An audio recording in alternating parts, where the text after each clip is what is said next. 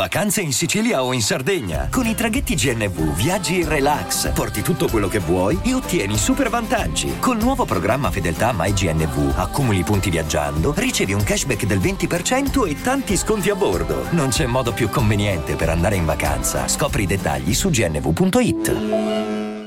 I'm Sandra, and I'm just the professional your small business was looking for. But you didn't hire me, because you didn't use LinkedIn Jobs. LinkedIn has professionals you can't find anywhere else, including those who aren't actively looking for a new job, but might be open to the perfect role, like me. In a given month, over 70% of LinkedIn users don't visit other leading job sites. So if you're not looking on LinkedIn, you'll miss out on great candidates, like Sandra. Start hiring professionals like a professional. Post your free job on linkedin.com/people today.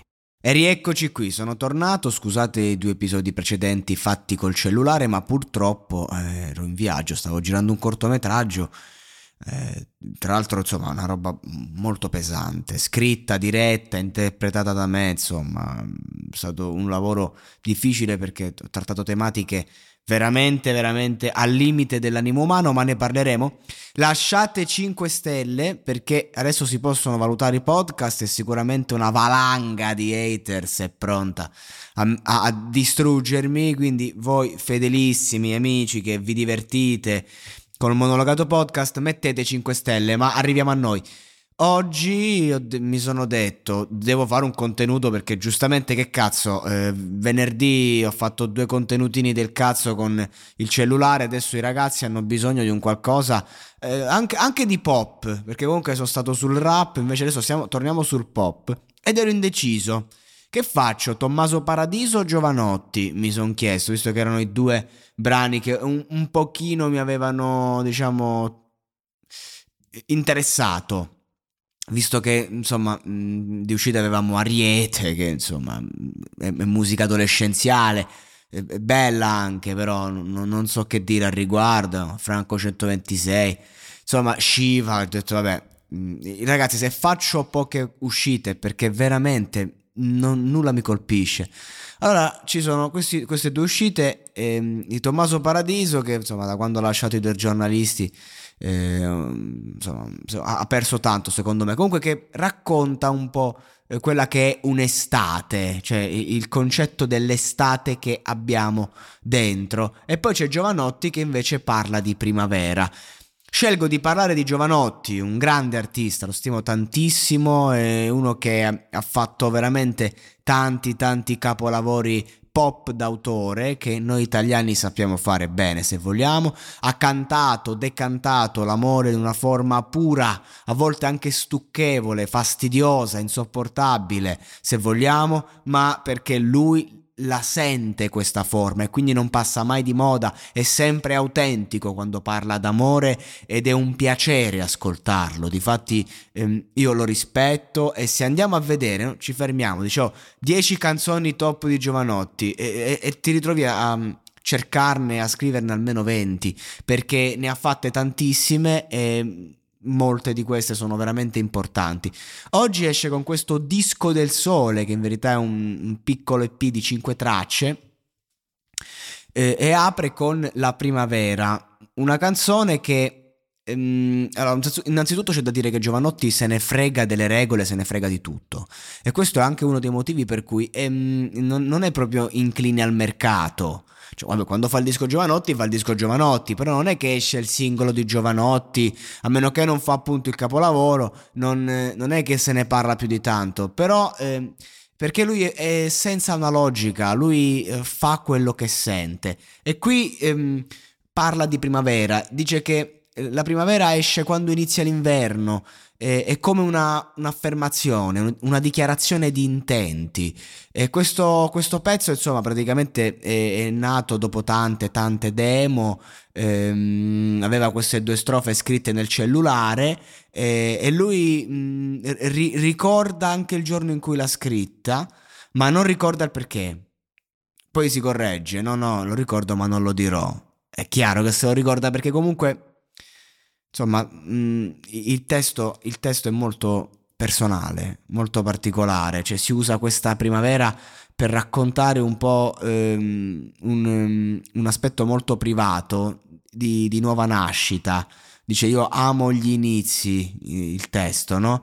Una primavera selvatica, una tensione dentro, una forza sovrannaturale.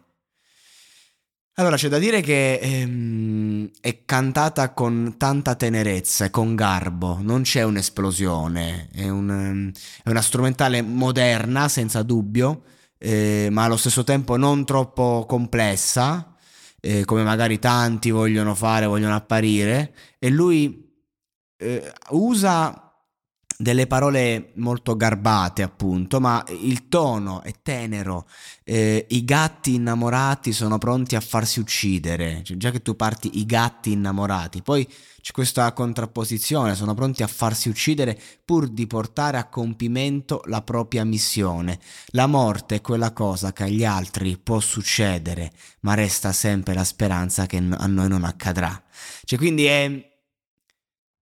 Io credo che stia parlando di un fatto molto familiare, ecco, non aggiungo altro.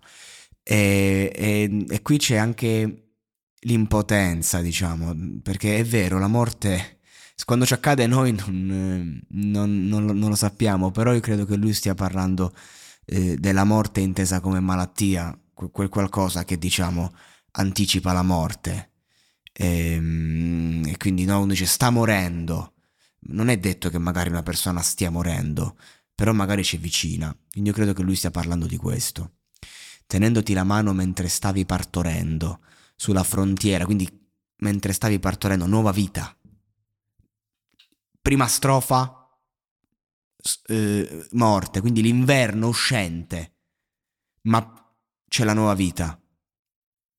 Tenendoti la mano mentre stavi partorendo sulla frontiera eterna tra il mistero e la paura, che è un po', no? Quello che ci attrae e allo stesso tempo ci spaventa, il mistero e la paura, il segreto della vita.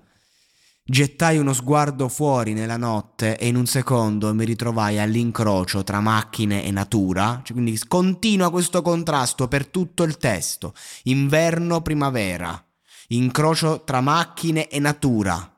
Amo gli inizi e ognuno ha i propri vizi, la primavera arriverà. Poi fa un sacco di metafore, prende un sacco di esempi. Mentre studiavi Caravaggio all'Accademia d'Arte, i turchi pattugliavano il confine con la Siria, cioè, e quindi è una canzone che gioca sui contrasti, perché racconta appunto la primavera, ma racconta il fatto che arriverà, che sta arrivando, non racconta il fatto che è la primavera.